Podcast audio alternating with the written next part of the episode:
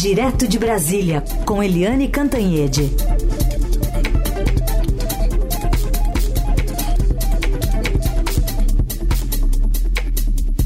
Oi, Eliane, bom dia. Oi, bom dia, Heisen, bom dia, ouvintes. Vamos começar com essa ida de sete governadores a Brasília, aí para Brasília hoje, Eliane, para tentar mudar a reforma tributária, reformar a reforma. pois é.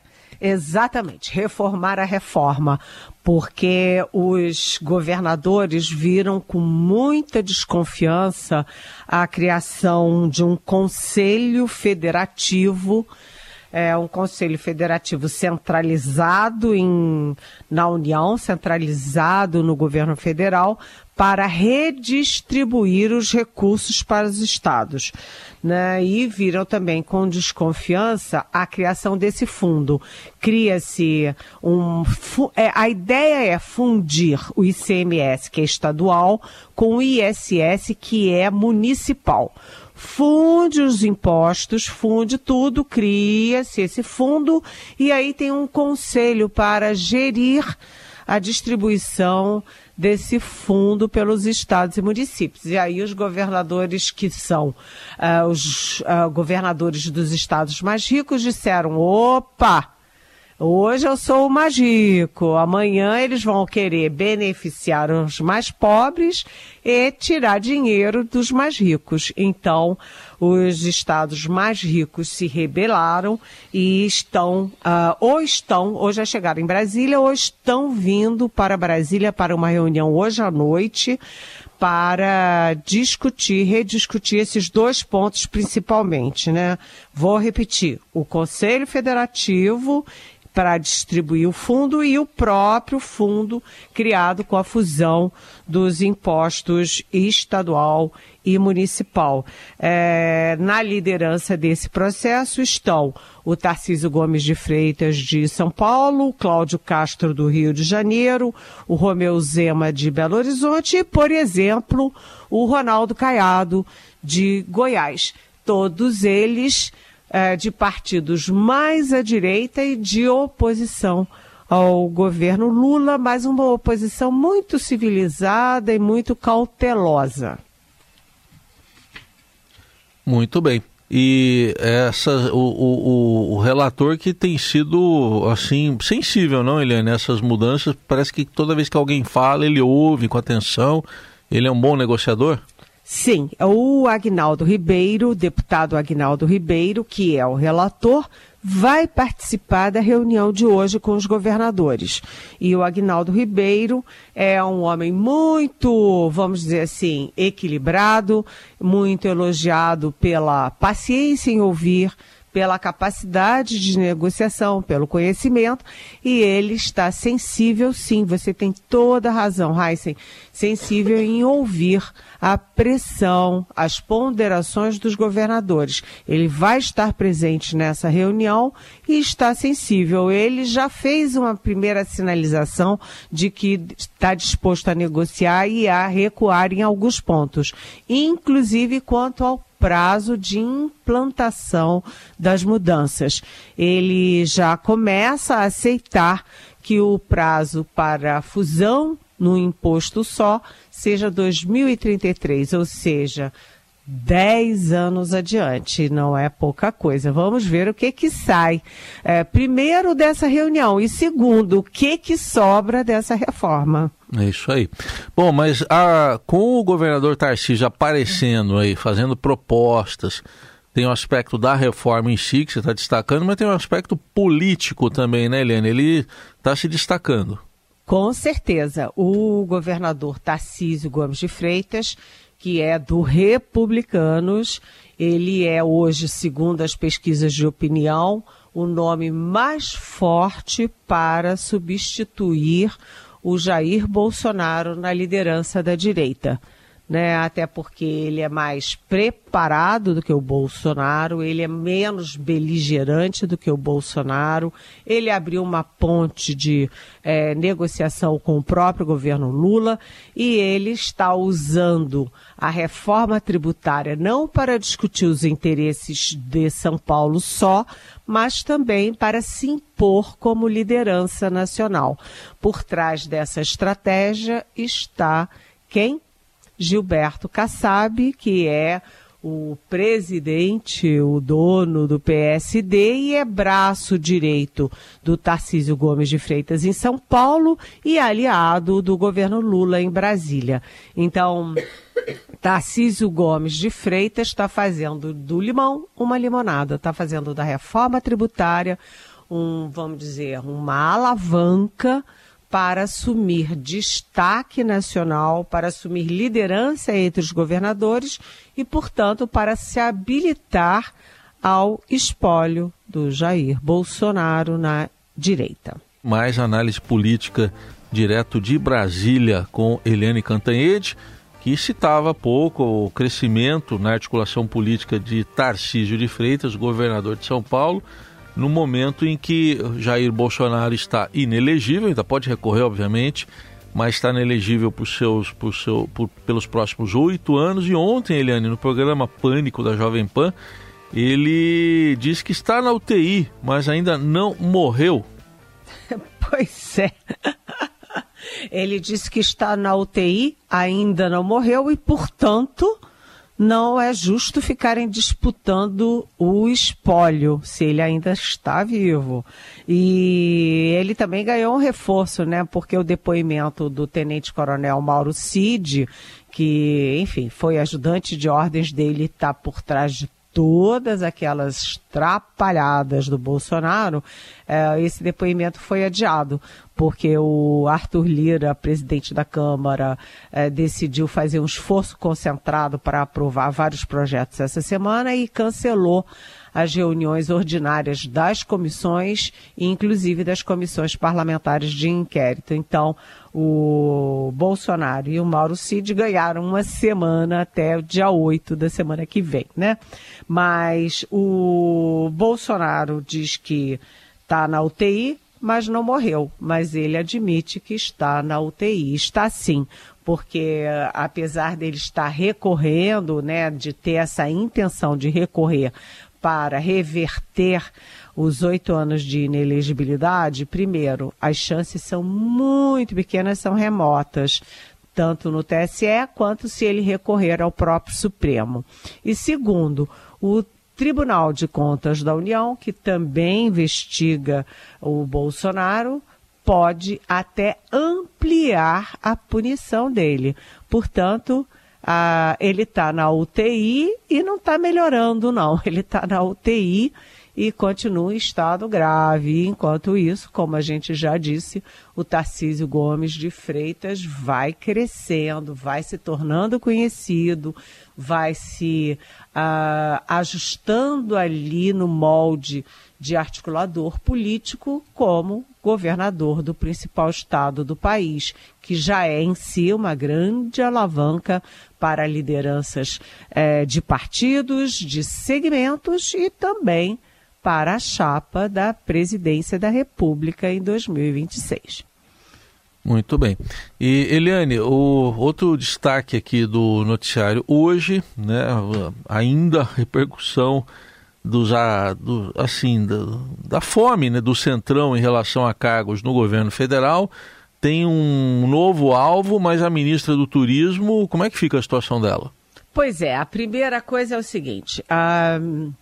Essa troca do Ministério do Turismo, da ministra Daniela Carneiro, para Uh, o de, também deputado como ela, Celso Sabino, ambos do União Brasil, está se arrastando há semanas, semanas. Aí o Lula viaja para cá, depois ela viaja para lá e aí ele viaja para cá de novo e o Lula está empurrando com a barriga. Mas a expectativa de Brasília ontem é de que essa história se resolva ainda hoje. Mas enquanto isso, o Centrão já está pensando no passo seguinte, porque o Centrão é, anunciou ah, aos quatro cantos que estava disposto a assumir o Ministério da Saúde, né, da ministra Nízia Trindade, que não é política, é uma técnica, foi presidente da Fiocruz, e a blindagem da ministra Nízia foi muito maior do que o Centrão eh, esperava. Então, o Palácio se moveu, a esplanada dos ministérios também, o Congresso e a opinião pública né, os jornalistas muito preocupados em o governo trocar a Anísia Trindade, que era presidente da Fiocruz, que é uma técnica, por, por um ministro do Centrão.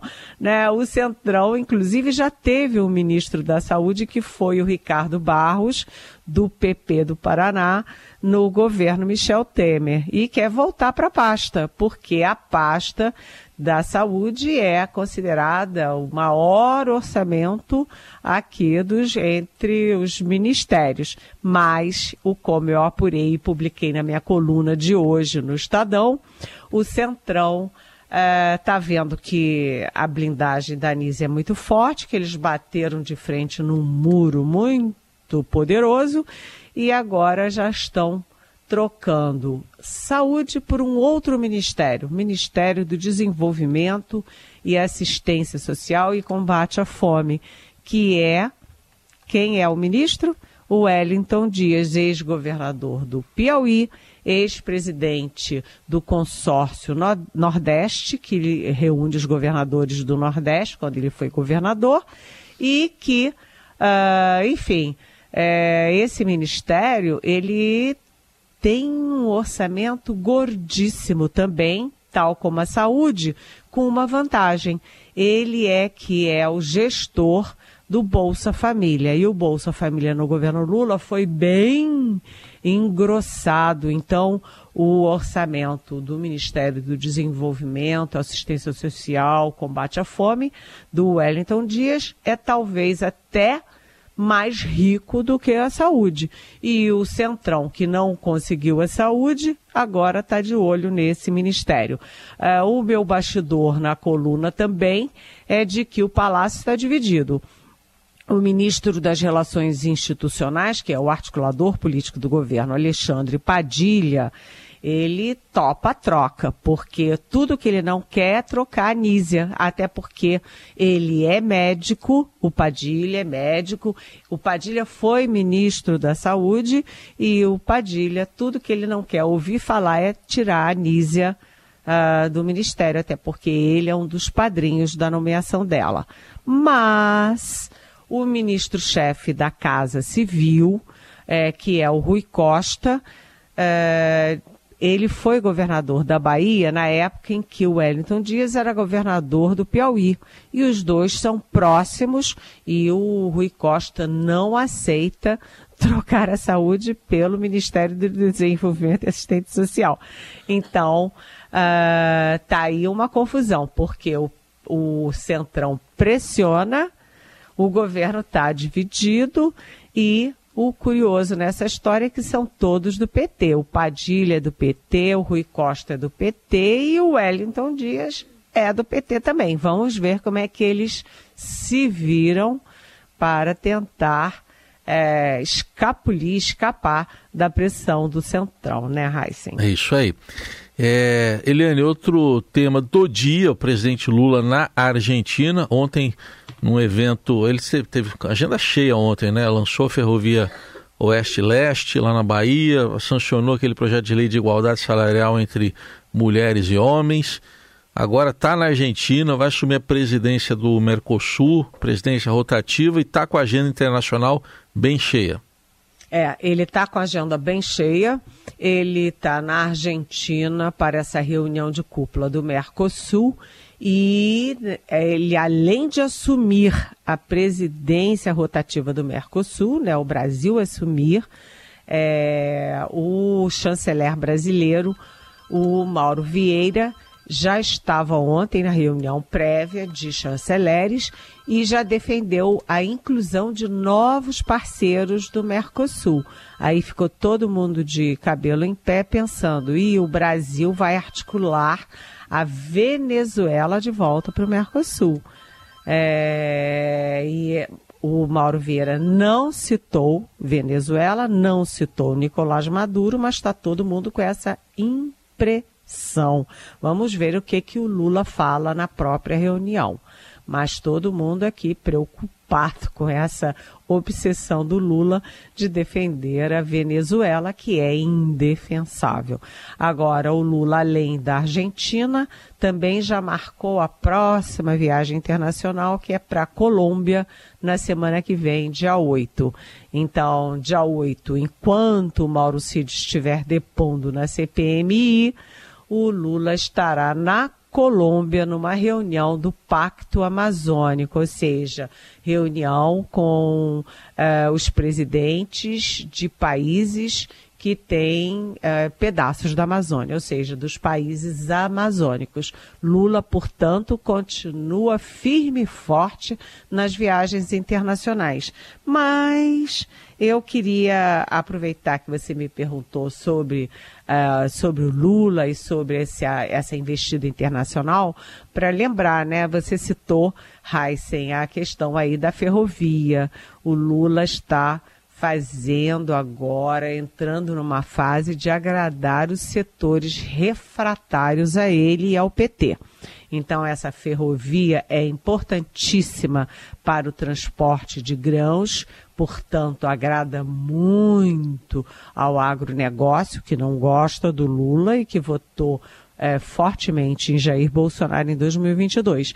E, além disso, o governo também estuda é, benefícios fiscais para os evangélicos, que foi um outro setor muito refratário ao Lula e que votou em massa em Jair Bolsonaro. Ou seja, Lula ataca sim no front internacional, mas ele não quer descuidar aqui da casinha, né? Aqui do domicílio eleitoral dele, que é o próprio Brasil. Então, Lula atacando em várias frentes, né? Ele querendo se afirmar como líder, como protagonista internacional, que sempre foi um grande sonho dele, que aliás sonhava em ganhar o Prêmio Nobel da Paz, né? E também cuidando aqui tanto do Centrão quanto da reforma ministerial, quanto no agrado ao agronegócio e aos evangélicos, porque o Lula de bobo não tem nada.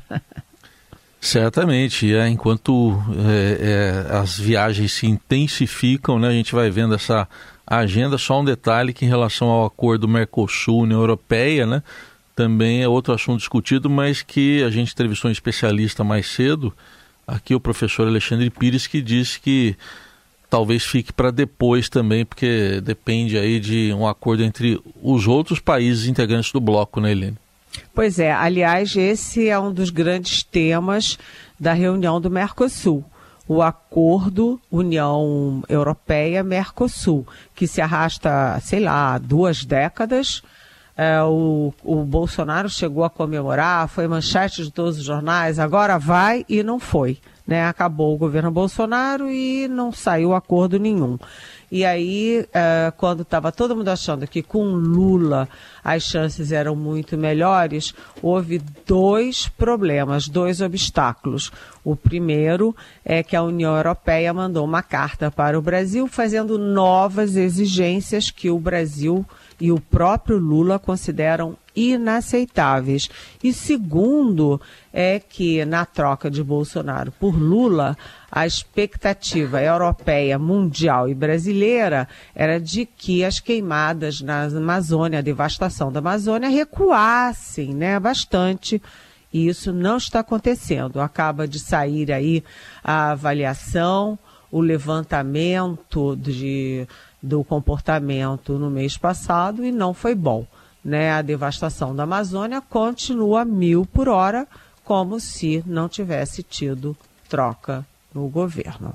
Então, isso deixa a União Europeia mais à vontade para impor condições e adiar e adiar e adiar uhum. esse acordo, até porque o que está por trás dessa resistência da União Europeia é o corporativismo do setor agrícola uh, da Europa, principalmente na França. Muito bem. Eliane Cantanhete com a gente aqui mais uma vez. Amanhã de volta, que é o Jornal Eldorado. Obrigado, Eliane. Até amanhã. Até amanhã. Beijão.